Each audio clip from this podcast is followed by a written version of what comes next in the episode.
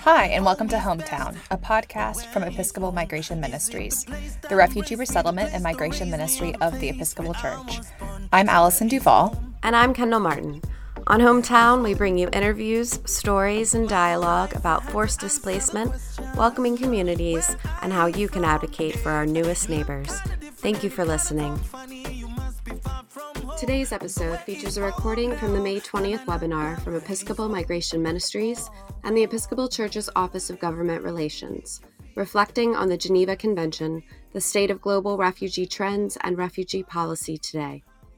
As the 70th anniversary of the 1951 Geneva Convention relating to the status of refugees, and the 60th anniversary of the 1961 Convention on the Reduction of Statelessness draws near, the world continues to experience some of the highest levels of displaced people in modern history.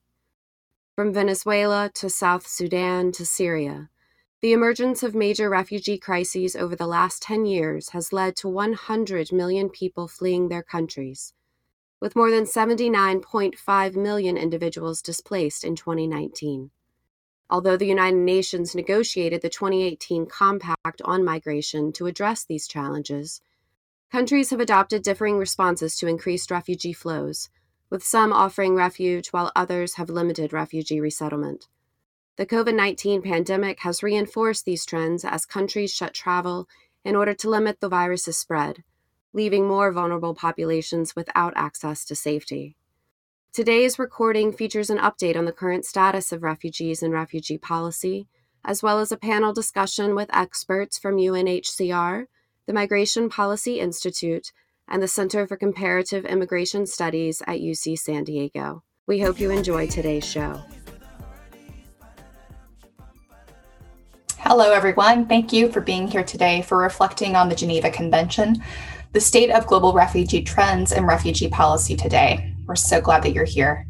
We'll open today's time together with a prayer.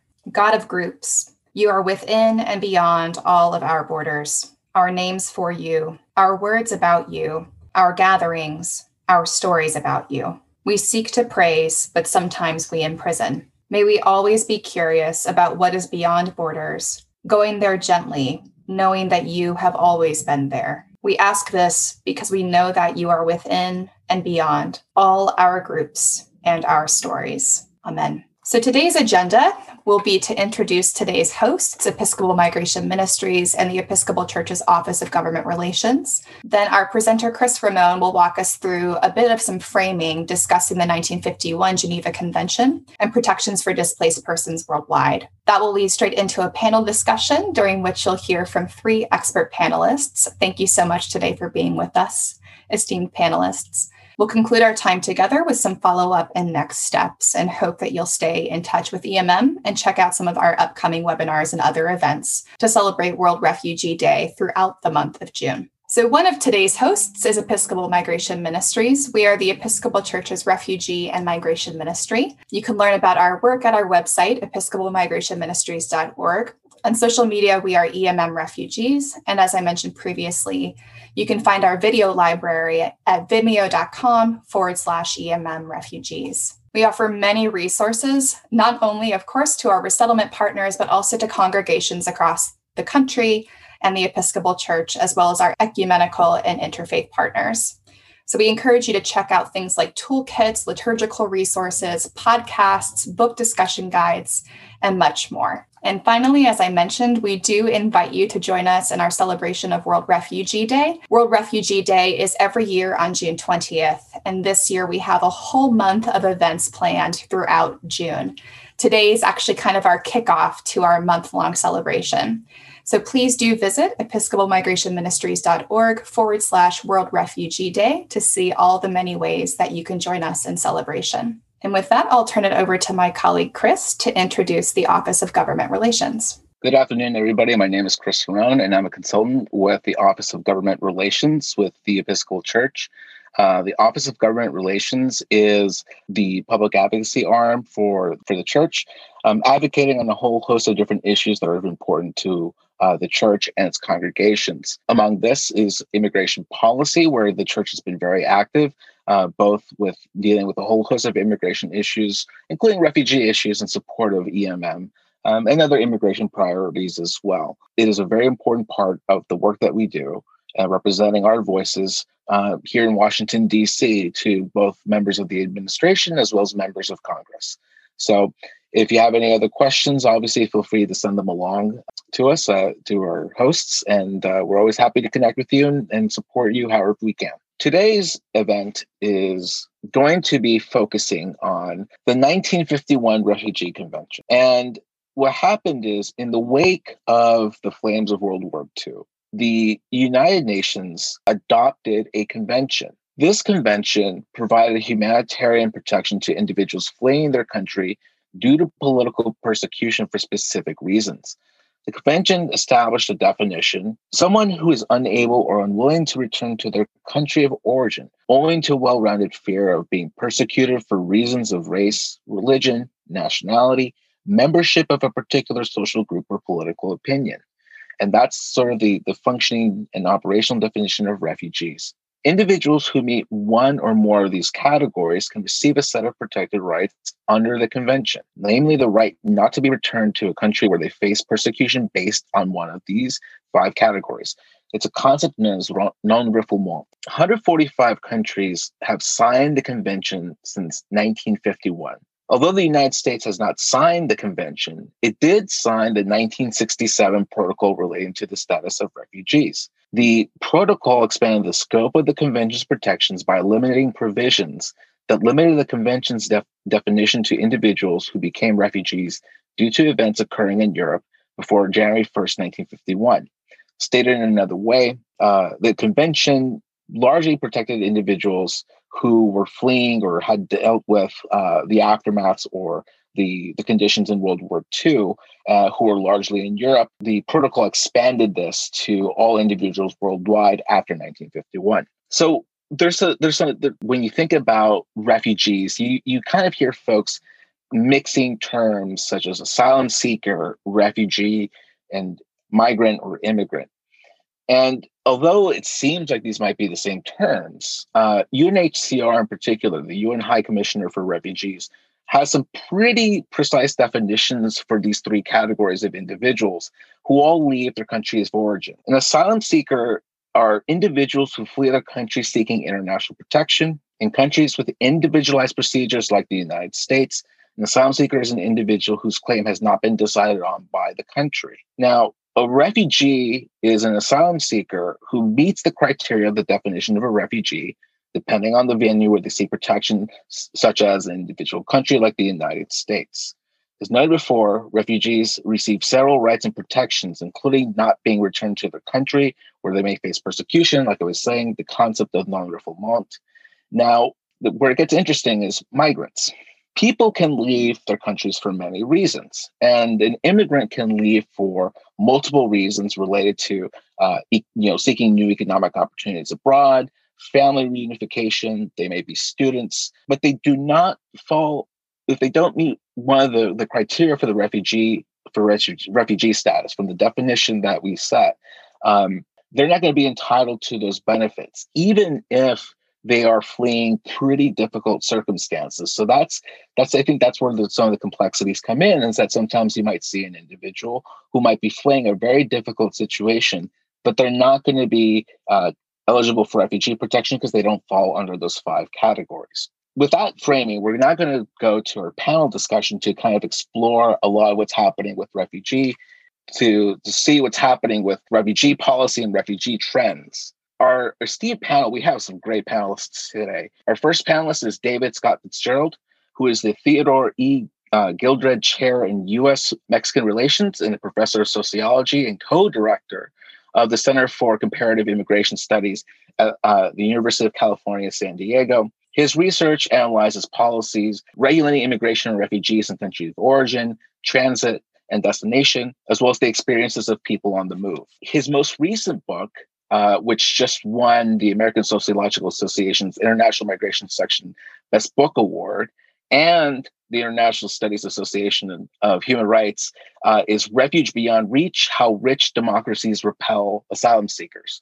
Uh, so he's going to be giving us a lot of perspectives on how countries try to restrict access to asylum seekers and people who are trying to seek refugee status. Following up is Susan Fratzke, uh, is a senior policy analyst with the Migration Policy Institute's international program, uh, where she primarily works on forced migration, asylum, and resettlement policy.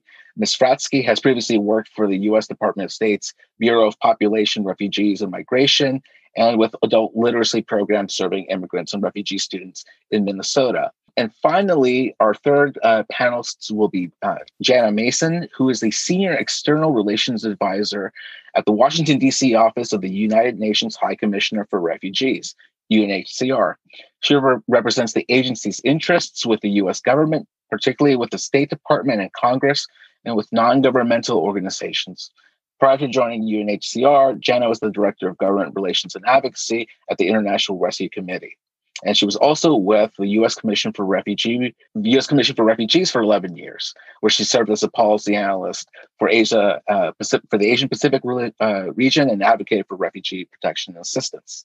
We're we're going to now start off this panel. The the first round of questions is basically looking at what's happening worldwide with the state of refugee uh, trends. And Susan, we're going to start it off with you. Can you provide an overview of the important trends about the current set of humanitarian crises that have displaced people worldwide? Sure. Um, thanks, Chris, and thanks so much um, for inviting me to participate in the discussion. I'm looking forward to it. Um, so I think one of the first things to keep in mind when we're thinking about the um, the state of displacement globally is that a lot of the focus over the last decade has really been on Syria and the situation in Syria. It's what's been in the news. There have been really dramatic images of people uh, moving, trying to cross the Mediterranean Sea into Europe, uh, and it's a region of the world, of course, that it tends to attract a lot of our attention for geopolitical reasons, um, the Middle East, and then the effects that it's had on Europe. Um, but displacement is really a global phenomenon, and that's very much um, true of the displacement and the crises that we see today. Uh, there are more than 20 million um, individuals who are displaced as refugees worldwide. Um, Six million of those are Syrians, as of the, the latest um, numbers from UNHCR, but there are also several million refugees who have fled conflicts in Afghanistan, in South Sudan, in Myanmar, uh, as well as a number of smaller refugee situations uh, across the world um, that don't really tend to make the, the headlines that we see here in the US as much. Uh, so, this is really a, a, global phenomenon that has touched um, really every region of the world. Um, in addition to those 20 million refugees and the situations in Syria and Afghanistan and elsewhere, there are also 4 million Venezuelans who have left their countries. And as you said, Chris, uh, the, you know, the reasons that people move are complex and don't always um, you know, fit into clean categories. Um, but if we think of, of, forced displacement as a broader phenomenon, um, there are uh, you know, crises and situations like what we've seen in um, Venezuela and the, um, the political situation there uh, and resulting um, turmoil, political turmoil, domestic turmoil, and you know, economic crises that also force people to leave leave their homes. Um, it's important to understand, though, that uh, the displacement and the crises that that we've seen over the last few years, um, while they've really you know captured our attention here in the U.S., um, it's not a new phenomenon. Displacement and large scale um, displacement isn't something that's you know just really um, really happened or, or become an issue in the last few years. Many of the conflicts that have generated displacement, um, large scale displacement, like Afghanistan or Myanmar, um, have really been going on for several decades.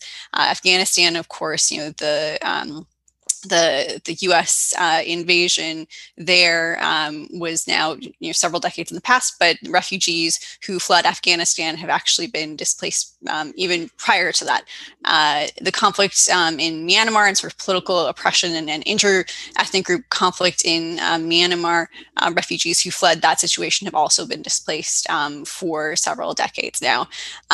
Um, unfortunately, what that means is that the experience of of the the Syrian refugees uh, is really not a, a, new phenomenon. The um, the conflict, of course, that you know generated displacement from Syria now is uh, 10 years old, um, and the the six million Syrians who have been displaced by it are really, you know, in many cases not any closer to having a resolution to their displacement. Um, and unfortunately, that's really been the the situation of um, many refugees across the world. Um, the the final point I would just note that I think is important in terms of framing our conversation um, is, you know, as you said, Chris, the the drivers and the reasons why people are fleeing are really complex, um, and in some cases they do fit neatly into these categories that we have and that we've built around you know the, the refugee convention and that our laws um, you know, in many cases really reflect um, but in many cases they also don't you know fit quite as neatly into those categories. Venezuelans are you know one of the um, the displacement situations that exemplifies that. You know people who are forced to leave their homes but um, don't necessarily you know match as, as closely into those categories. And one of the questions that you know we have to sort of face is how do we address those types of of mixed um, mixed situations. Um, and I think that's you know, one of the the sort of important things to to keep in mind in our conversation today. Yeah, um, David, you know, picking up talking about what's happened in the past.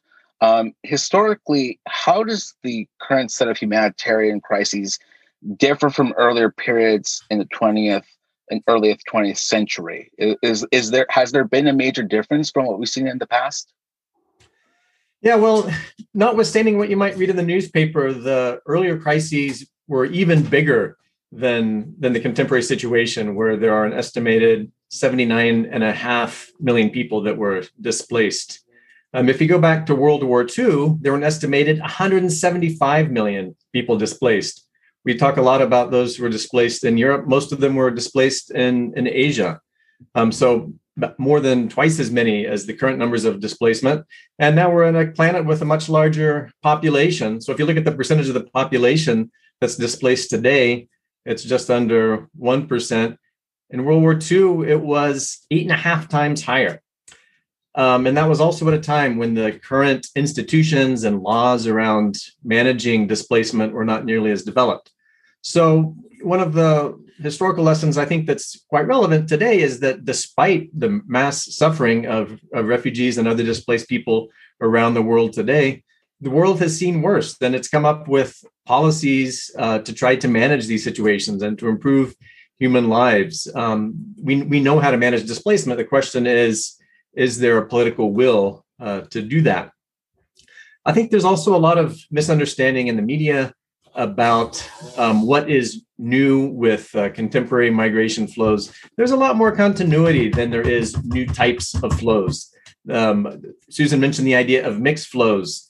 And, and certainly there are many people who have a mix of motivations for, for why they move. Um, fleeing persecution, violence. People also are often concerned about being able to lead a dignified life, uh, which questions of uh, you know economic uh, livelihood come into that discussion. But that, that idea of mixed flows in practice, it's actually as old as the refugee phenomenon itself. There, there's nothing new about that. The refugees in the 1930s or even much earlier were also making similar kinds of calculations as, as people today. What I think is new under the sun is that we now live in a world of migration control and border control that includes controls over refugees. And that's a big shift. It's, it's sometimes surprising to go back into history and realize that in most major countries of immigration, including the US, until World War I, at least for Europeans, it was an extremely open immigration policy, extremely easy to, to immigrate to this country again, if you were European, we could talk about some exceptions. But that means that there was no special refugee policy because it was so open. So there are a lot of groups who today we would consider refugees who then simply arrived as immigrants, say Russian Jews fleeing pogroms in the uh, the late 19th, early 20th centuries. They just came as immigrants because there was no uh, statutory refugee category. Today we live in a system where there is migration control, there is border control, um, but we have narrow exceptions that have been deliberately carved out to allow for the possibility of asylum. And the reason we have those is because there were earlier times in US history when there was both strict migration control and no refugee carve out. And the result of that was catastrophic. The result of that was the Holocaust, um, with the destruction of European Jewry, as most countries around the world, including uh, the major countries in the Americas, the liberal European states, did not open their doors to Jews fleeing fascism in Europe, with some narrow exceptions. So that's why today we have this uh, this system, and the memory of the Holocaust is uh, is growing faint as the survivors uh, die off. But it really is. But that and the Cold War really are the two crucibles in which our contemporary system was created. Thank you. Um, and we'll we'll pick up on this this policy discussion about restrictions in the in the next round of questions. Uh, Jana, I'm going to bring you in. Um, how has UNHCR's role evolved across the sets of crises that Susan and David covered in the responses?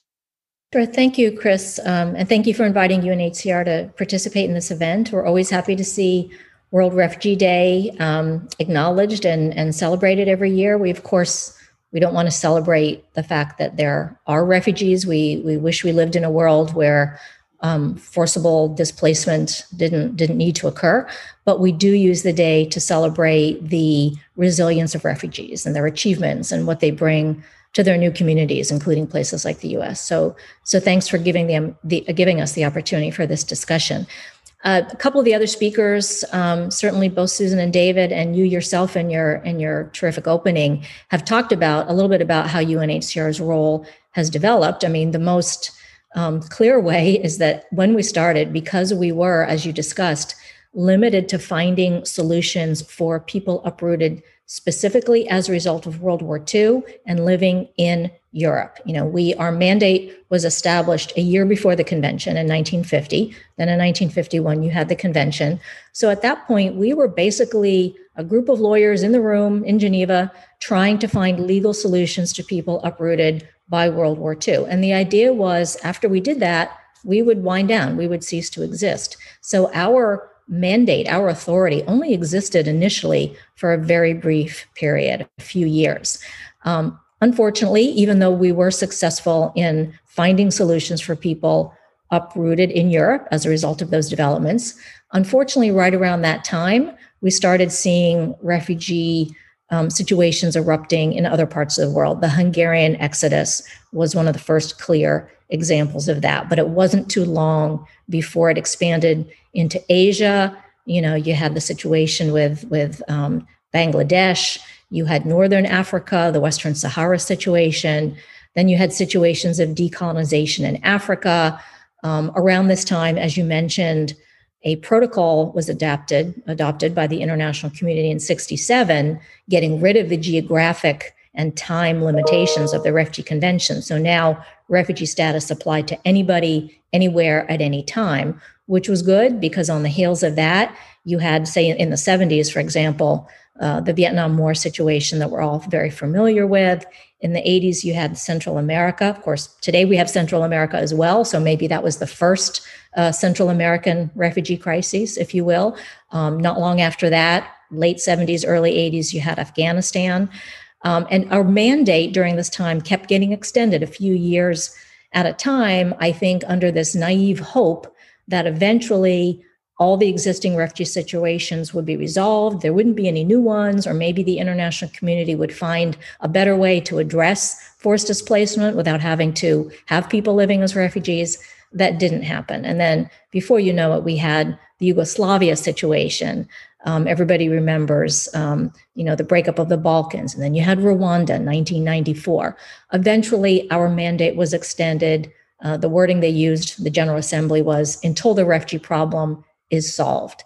And I would love to say that's somewhere on the radar, um, but since since that wording was was granted with our with our indefinite mandate, we've had Syria, which Susan discussed. We've had Iraq. We've had the right now the major crisis in the Sahel, many parts of Africa. More recently, or, or more closer to home, we have Venezuela. We have the northern uh, Central American countries. So unfortunately, um, our work continues. So that today Instead of being just a small group of lawyers in Geneva, we work in over 130 countries.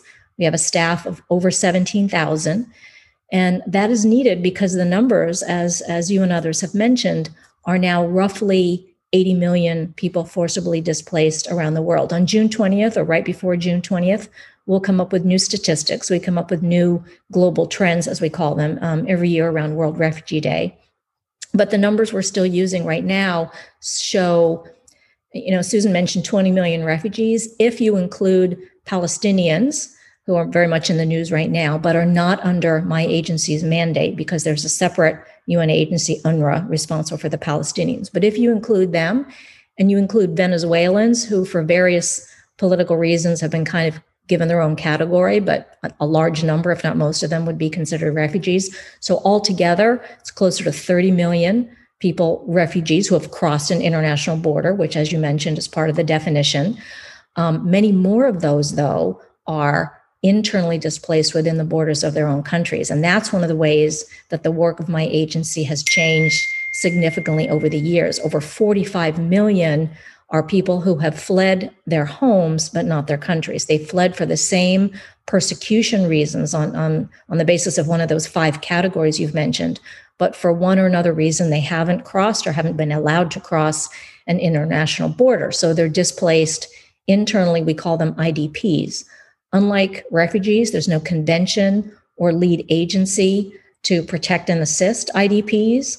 But um, throughout the decades, the UN, together with our NGO partners, have come up with uh, an approach. It's known as the cluster of approach, which is ba- clusters are basically groups of UN agencies and NGOs that have divided up the various sectors for assisting and protecting IDPs. And basically, we do the same things we do for IDPs that we do for refugees, except you're they're internally in their home country. There are a lot of political and legal issues that arise of course, issues of sovereignty.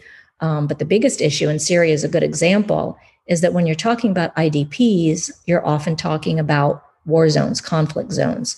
Um, so getting access to people, um, the safety and security of those in, in displaced people and of our staff and of our partners um, is a major issue. Um, but we're at 80 million because the international community, unfortunately, hasn't found a way to prevent conflict before it starts or to resolve it in anything like a timely manner.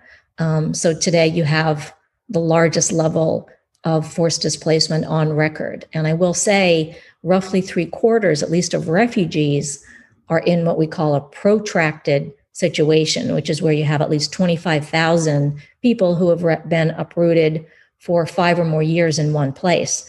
Um, the reality is, you have some places like Somalia, Afghanistan, Burma, where people have been in refugee status for decades. Decades. The the average length is is 19 years, um, but some of that is even short compared to, uh, you know, Afghan kids who have grown up in Pakistan, never having known Afghanistan. You know, they're the grandchildren of the people who who originally fled. Um, we also one of the biggest trends we've seen is that roughly 60% of refugees now and two thirds of internally displaced are not in camps. Camps are still, you know, viewed as where refugees and IDPs live, and many of them still do. But most of them are now in urban or semi semi-urban areas in in cities in towns not in confined camps which in one sense is good um, but there are a lot of logistical and protection issues that arise when refugees um, you know, are in urban areas. Sometimes they're subject to arrest, deportation, accessing assistance is sometimes difficult. But we and our partners do the full range of assistance for urban refugees and urban IDPs um, that we do for those who are in camps. So that's a bit of the the trends that we've seen. I was really happy to hear David and others mention mixed flows because that's a very real situation. For example, here in this hemisphere and other places where um, it's become more important, even though it isn't a new phenomenon, like David said, because these issues sometimes become very political. We've had to be very smart, you know, more smart in how we engage and talking about and assisting people in mixed movements, so that we can identify those who do need um, refugee protection. Thanks. Great. So we've now got a sense of the scope of the of displacement worldwide. Let's talk about the responses from states, um, regional blocks of the European Union, uh, and and UNHCR. David, I, I, I, alluded to this when I was introducing you. Um, you know that you've kind of done a lot of research in terms of how states i mean you wrote the book refuge beyond reach. The the title is essentially that there are ways that the states states um, have sought to kind of restrict uh, offering humanitarian protection to individuals. Can you just dive into that a little bit? Give us a sense of how that's happening. Right. So it's uh, a long pretty grim history. And the, the basic contours are that the, the richest countries in the world are paying poor and middle income countries to host the vast majority of the world's refugees. About 85% of the world's refugees are in those poor or middle income uh, countries. And very few of them um, are ever going to be resettled. I think right now it's about half of 1% of the world's refugees are resettled in a given year, but it's never reached in modern times even 1% of the world's refugee uh, population being resettled. So it's an important pathway, but it's a very, very tiny minority of those refugees who will be resettled. Well, what if you wanted to, to seek asylum? Um, could you go to an embassy, say, and ask for asylum? Well, some countries have policies that allow that. Um, and you can think of some prominent examples of like Julian Assange, but many countries don't allow that at all. And nowhere is that business as usual. It's, it's actually the exception that proves the rule. So for a regular person who is being persecuted, that is not an option. So that means that for 99% of the world's uh, refugees, if they were to seek asylum in a, a rich democracy in the global north, they would have to travel independently and, and reach a territory either at the border or, or inside the territory of that country in order to be able to ask for asylum. So, what governments in uh, Europe and Australia and Canada and the US do is to systematically make it extremely difficult for someone to reach their territories in order to be able to make an asylum claim. And they use a lot of different techniques that try to push their borders, uh, sometimes thousands of, of miles away uh, from the actual territorial borders of, say, the US. Um, one of the most important things that they do is through visa policy. If you look at the world's nationalities, the nationalities that have the most difficulty getting a visa uh, and, and who have to have a visa as a condition of travel to most countries. Those are the same nationalities that are the, the biggest refugee nationalities. So, for example, if you're from Afghanistan, if you're from Sudan or South Sudan or Syria, there are only a handful of countries in the world where you can travel without a visa. And all the rest, you have to have a visa, and those deliberately are not given out because governments don't want um, asylum seekers arriving by air. Governments also try to take their neighbors and turn them into buffer states. So we see this right now. I live in San Diego. I'm talking to you from San Diego. Since the early 1980s, the example of Central American uh, civil wars uh, was mentioned in addition to the contemporary situation. But since the 1980s, the US government has used Mexico as a buffer state to try to bottle up uh, Central Americans uh, in Mexico or prevent them from even reaching uh, Mexico in some cases. There are some new techniques for doing that um, that were developed under the Trump administration, but that basic logic goes back decades.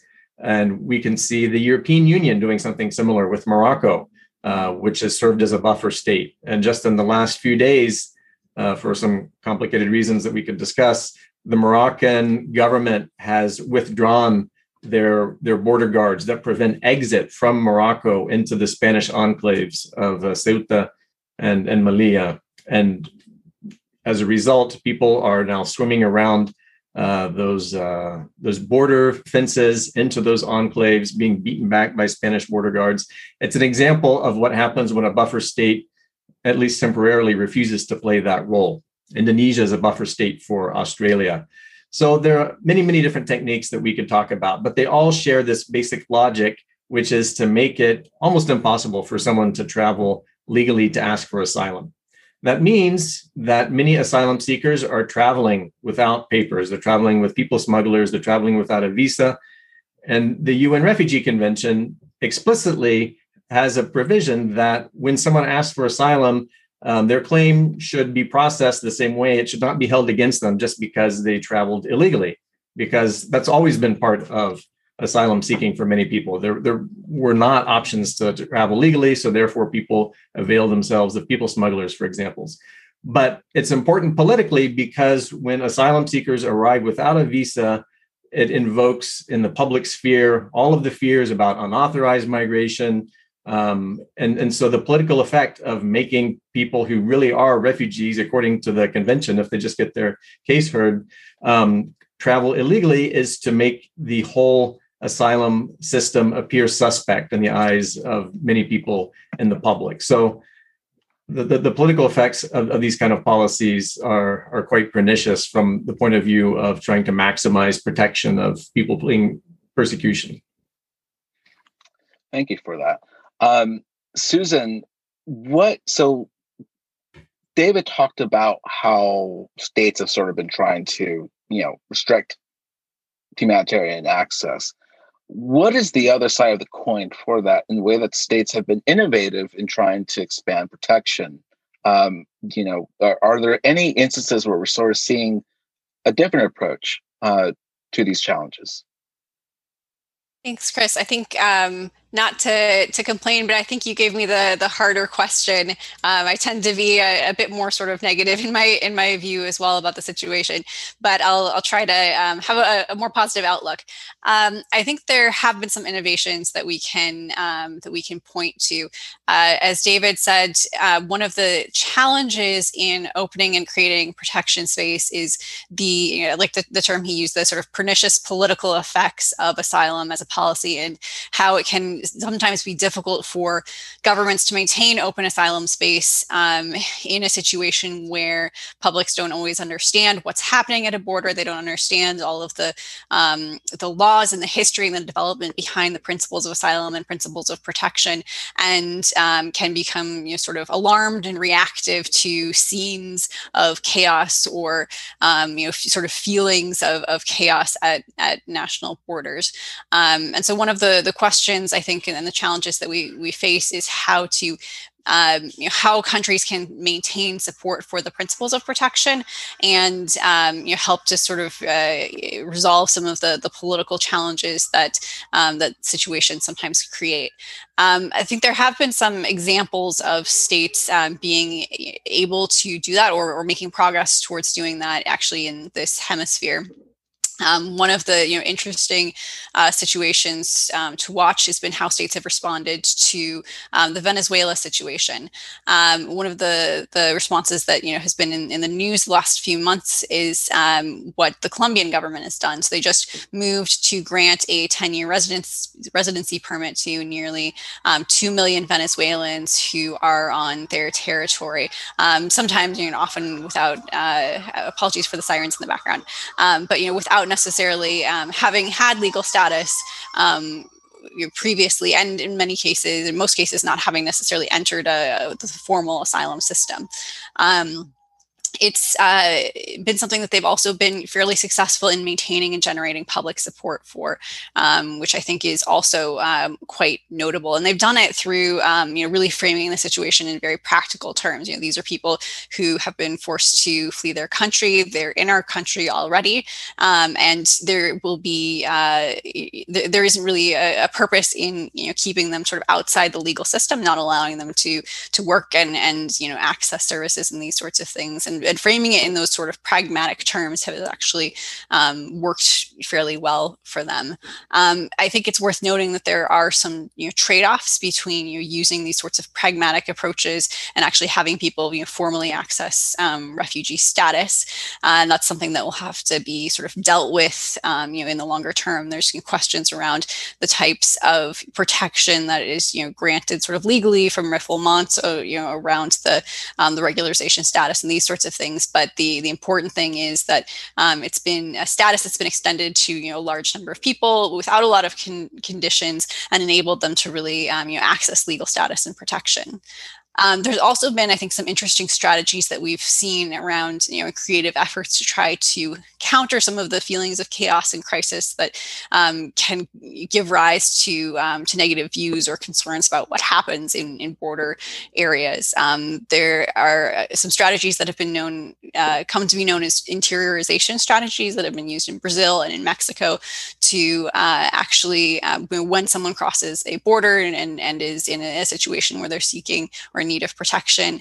Um, actually um, uh, the uh, uh, protection agencies um, relocating that that person and connecting them with um, employment opportunities and housing elsewhere in the country to try to you know ensure that someone has um, access to uh, you know a safe place to stay, potentially able to um, to enter work, um, and you know trying to sort of mitigate pressure again on border communities that can have a, a tendency to you know in some cases generate some of that uh, backlash or sort of feeling that that situations are out of control.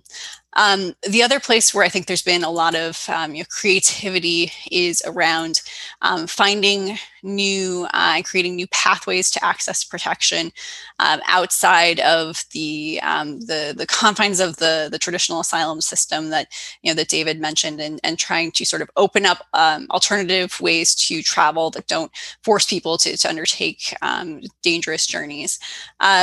we've seen the growth, for example, of resettlement programs in many different countries. Um, you know, I, uh, Jana will, will note from the, the UNHCR perspective, I'm sure that you know resettlement numbers in the past several years have been historically low uh, because the U.S. has cut uh, had previously cut the resettlement program to historically low you know low numbers for the U.S. Um, that's been offset slightly, you know, not to a large extent, but slightly by the growth of resettlement programs in Europe.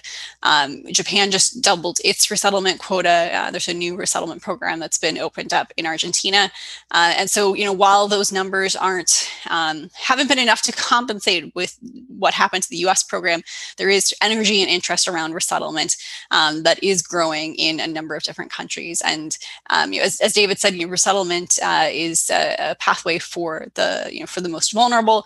Um, it's an opportunity um, that uh, you know, UNHCR uses to connect people um, who are in vulnerable situations and allows them to move uh, in safety to a third country. And so it provides a, a solution for those populations. Some of these resettlement programs have drawn on sort of new models. There's a community sponsorship model that's emerged in a lot of different countries that tries to involve communities more in welcoming refugees and connecting them to the resettlement process, um, which I think has some promise for, again, helping to allow people to connect more with the protection. Um, protection architecture and protection system and understand what it's about and, and sort of see the conditions and, and meet uh, people one-on-one and, and help to sort of broaden the community of actors who are engaged in, in protection. Um, and finally, I would just say that there's also been an effort to try to um, open more pathways for mobility through education, study programs, labor pathways, um, family reunification programs for, um, you know, for people who have been displaced that doesn't sort of restrict this only to, um, you know, the, the restrict mobility only to you know, resettlement and asylum.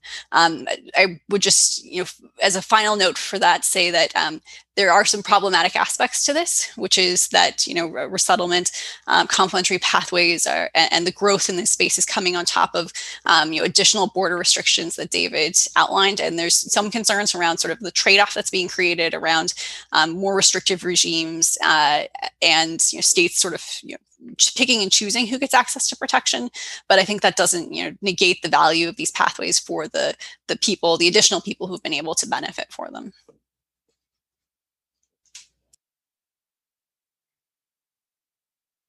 So, Jenna, we're going to kick it back over to you. Um, right now, uh, how has UNHCR and the broader UN system responded to, you know, what's happening right now in the world, um, given sort of the context that Susan and David sort of fleshed out for how states have been responding? Sure. Well, one thing that if I didn't make clear before, I'd like to emphasize, which is that UNHCR doesn't work alone. Anytime I talk about what we do, um, it's we with partners. And in recent years, we have worked very hard to expand our partnerships. Our partners are other governments, other UN agencies, UNICEF, the World Food Program, um, uh, International Labor Organization, particularly the humanitarian disaster related ones like, like UNICEF and WFP, others as well also NGOs. We have roughly a thousand NGO partners around the world. And I, I, will say this past year with the COVID response, where a lot of the international agencies had, you know, movement limits and restrictions, we really relied heavily on local partners, including faith-based organizations, which are not only key resettlement partners, but very strong um, assistance partners around the world as well. And I think even going forward post COVID, we'll be expanding a lot of those.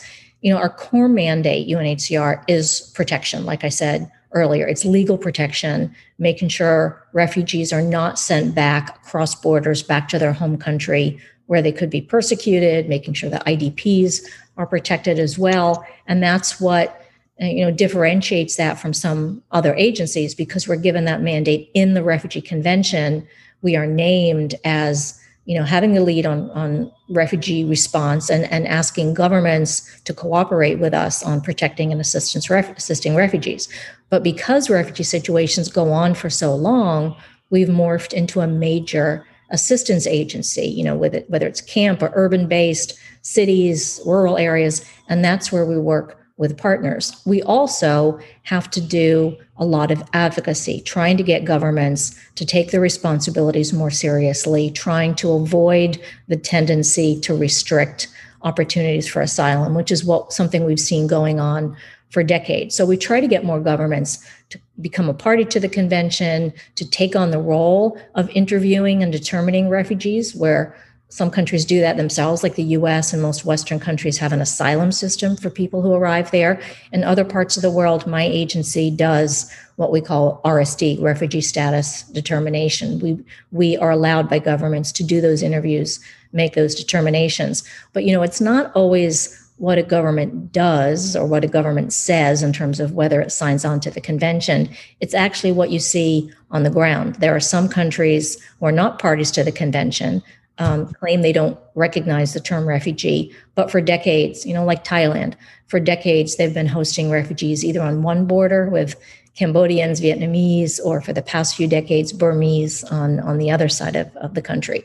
There are countries who have long been parties to the Refugee Convention and leaders in the response who often, um, you know, commit refoulement either in small ways or, or large ways. So we're always doing advocacy to try to prevent that from happening.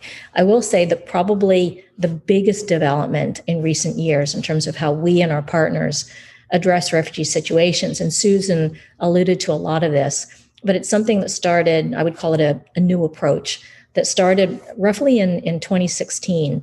You know, you may recall that in 2015, for a whole host of reasons, we saw a lot of people, largely Syrians, but others, who took to boats, if you can call them boats. They were very unseaworthy vessels. Many people drowned, but took to, to boats to cross the Mediterranean to try to get to Europe. This is what we would call a secondary movement. Many of these were, like I said, Syrians who had been sitting in the host countries like Jordan, Turkey, Lebanon. The Syrian conflict had been going on for several years, no end in sight. Um, food rations had to be cut for a limited time. They, people saw no hope for their kids. And smugglers took advantage of this. The seas were cooperating and they said, hey, try to get over to Europe. This was a small percentage of the Syrians. Most of them didn't have the money or the means to do this. They stayed and still have stayed in the neighboring host countries, but some did this. The media had a field day. Europe, unfortunately, rather than reacting in a, in a unified way, countries were doing their own thing. Some built walls, some closed borders. Um, Germany was very, um, you know, humanitarian in, its response and said, "You can come here." So, but still, it was viewed as kind of a, a messy situation, not unlike what you may see at the southern border in the U.S. Not to be unexpected, but still, you know, countries don't don't like it when um, arrivals are large in number and and not coordinated like refugee resettlement is is coordinated. So what happened is the following year in 2016 in the fall there were two big summits in new york. One was run by the un one was run by then uh, the us administration the obama administration at the time.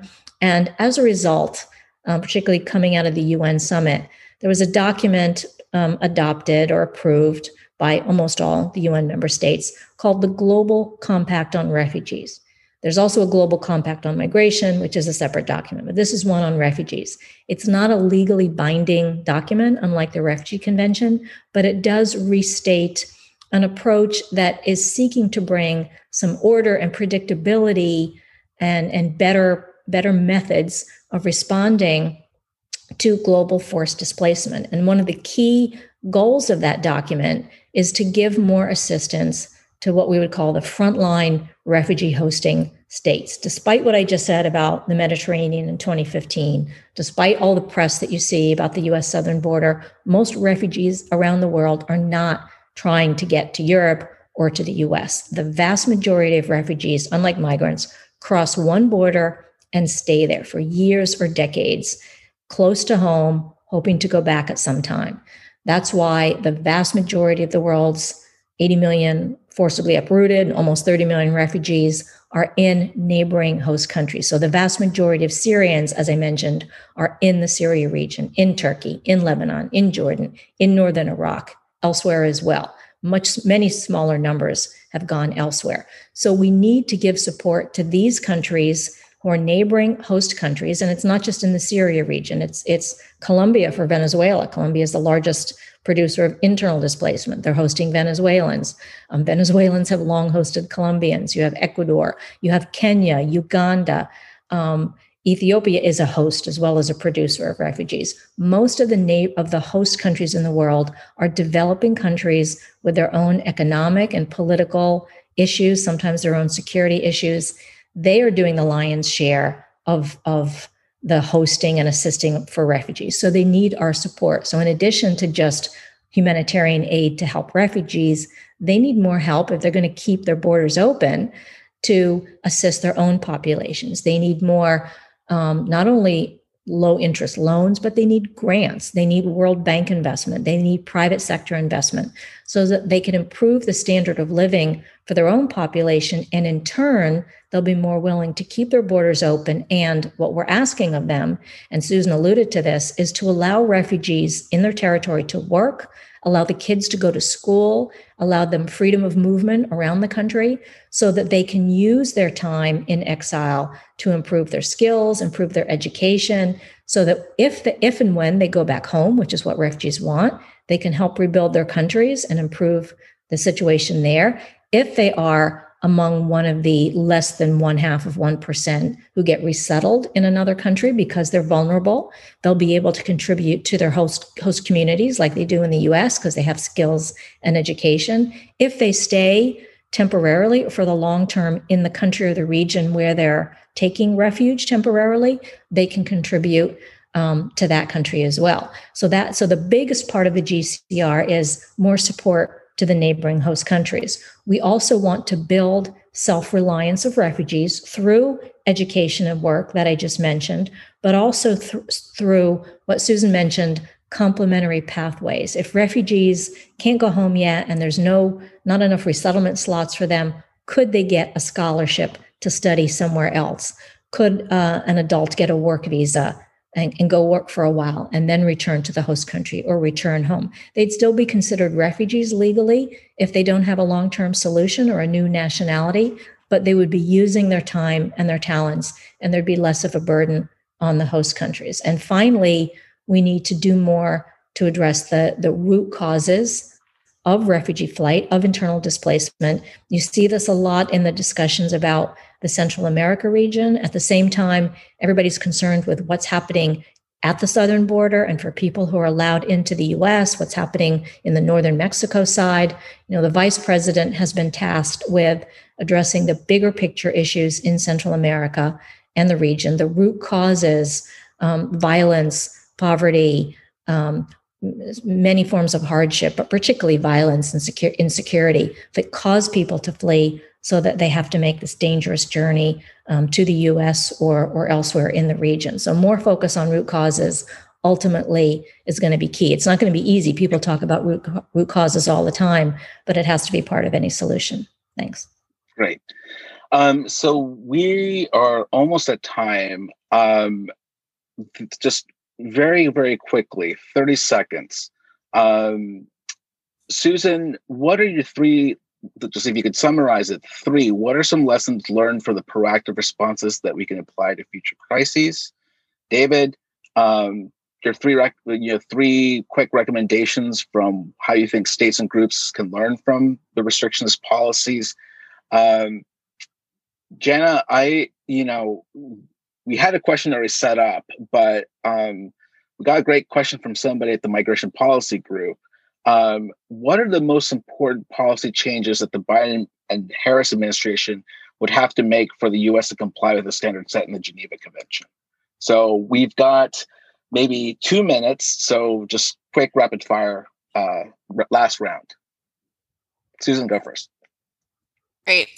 Uh, so just very briefly, I would say one of the, the lessons learned from from my perspective uh, over the last few years is the importance of um, really trying to build responses from the ground up and ensuring that policy responses are um, locally driven and adhere to international standards and norms, but um, really you know make an effort to to build um, the, the buy-in uh, of local communities um, and try to sort of you know shape their views of protection situations alongside with um, with the response and, and, ensure that there's um, sort of uh, local support and, and national support for, for policy responses. Um, and, and, as I said before, I think the, the Colombia example is, is an interesting um, example of having having done that.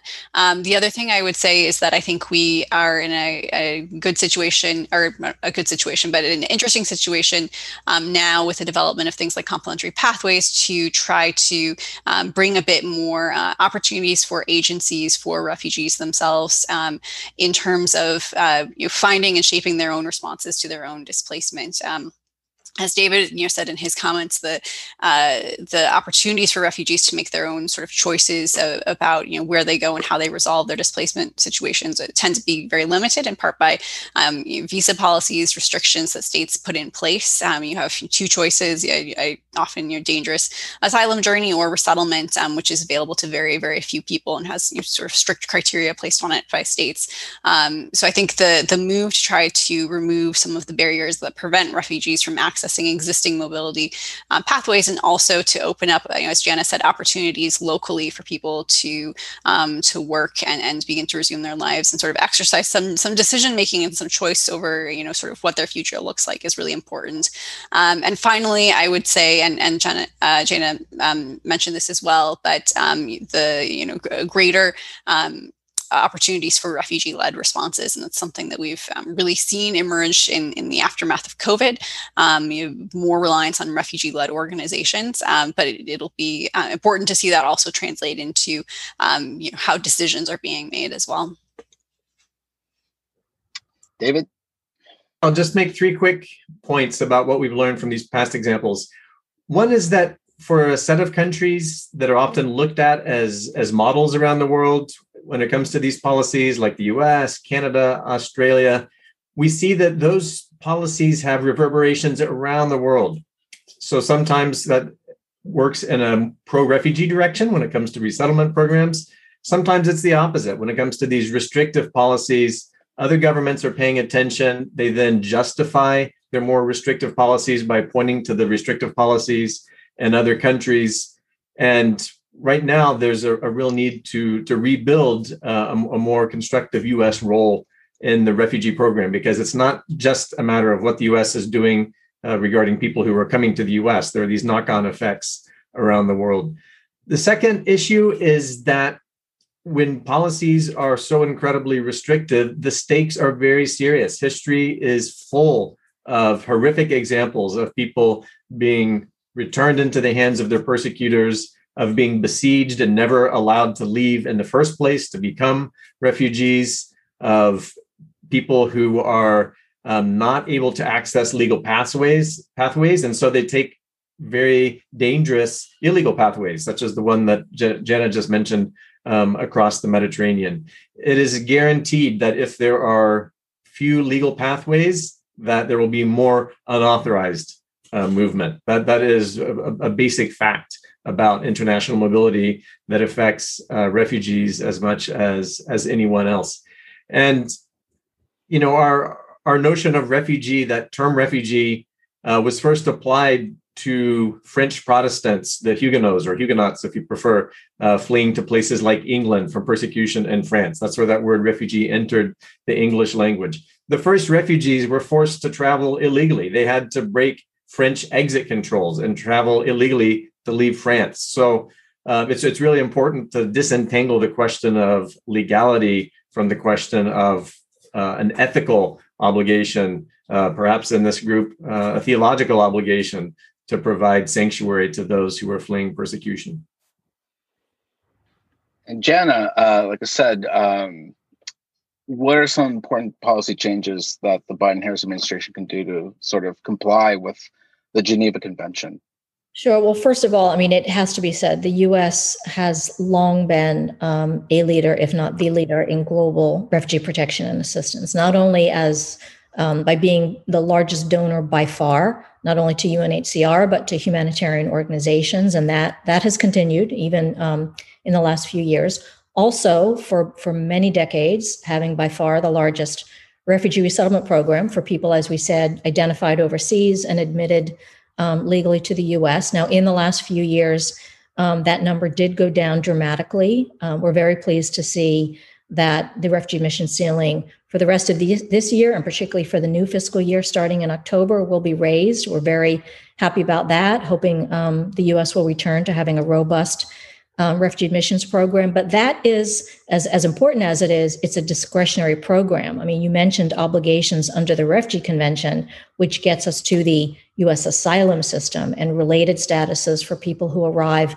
at the US border seeking protection. And so the biggest change, in fact, um, just uh, just today we released a press statement calling on the U.S. to um, eliminate its what we call Title 42, which is the public health related, COVID related restrictions that were put in place at the southern border, um, specifically to deal with the, the pandemic. We feel that um, these restrictions are not um, needed, um, that they're not in compliance with international law, but that public health can be safeguarded at the same time access to asylum um, is provided. So we're optimistic and hopeful that the COVID related restrictions will be relaxed very soon and people will be able to have full access to the US asylum system as needed and as appropriate. Thank you. And uh, we'll just hand this back. Uh, once again, thank you to all our panelists. I want to thank you all for bringing in your insights. It's been an absolute pleasure. Uh, moderating with you. For some of you, this is the second time I've moderated you, David, which has been, it's always fun to, to have these conversations. So um, with that, I'll hand it back to our hosts. Thank you so much, Chris. And thank you, panelists. This was a really um, just a stirring and provocative conversation. We're so grateful for your time and for being with us. In terms of what you can do as a result of having listened to today's conversation, of course, you can continue to learn and share. We've Of course, you can also learn about the Episcopal Church's public advocacy ministry. You can visit episcopalchurch.org forward slash OGR, and you can sign up for the Episcopal Public Policy Network and take action on migration policy issues, as well as many other issues on which the Episcopal church takes action. You can serve. Um, there are many opportunities to get involved with Episcopal Migration Ministries and our local resettlement affiliates. So if you have any questions or want to learn how to connect, please do contact us at emmwebinars at episcopalchurch.org. And finally, of course, you can give to support this work. Um, for Episcopal Migration Ministries, you can donate online at episcopalmigrationministries.org forward slash give. You can also text EMM to 41444 to do a gift by text. And I want to thank you all again for being with us today. Thank you, panelists, so very much for your generosity with your time and sharing all that you did. To check out uh, the information from the hosts that participated in today's webinar, again, you can visit episcopalmigrationministries.org or advocacy.episcopalchurch.org. Thank you all so much. Blessings on this Thursday, and we'll see you at our next webinar. Thank you and goodbye. Listeners, thank you for joining us for today's episode. For more resources and opportunities from Episcopal Migration Ministries, be sure to visit episcopalmigrationministries.org. You can also find us on Facebook, Twitter, and Instagram, where we are EMM Refugees. Support the Ministry of Welcome by making a gift to Episcopal Migration Ministries. With your help, we will continue to welcome and resettle refugees to communities across the country, offer support to asylum seekers, and create community for all of our immigrant siblings. Visit episcopalmigrationministries.org forward slash give or text hometown to 91999. Our theme song composer is Abraham Awinda Akanto. Find his music at abrahamawinda.bandcamp.com. Until next time, peace be with you and all those you consider home.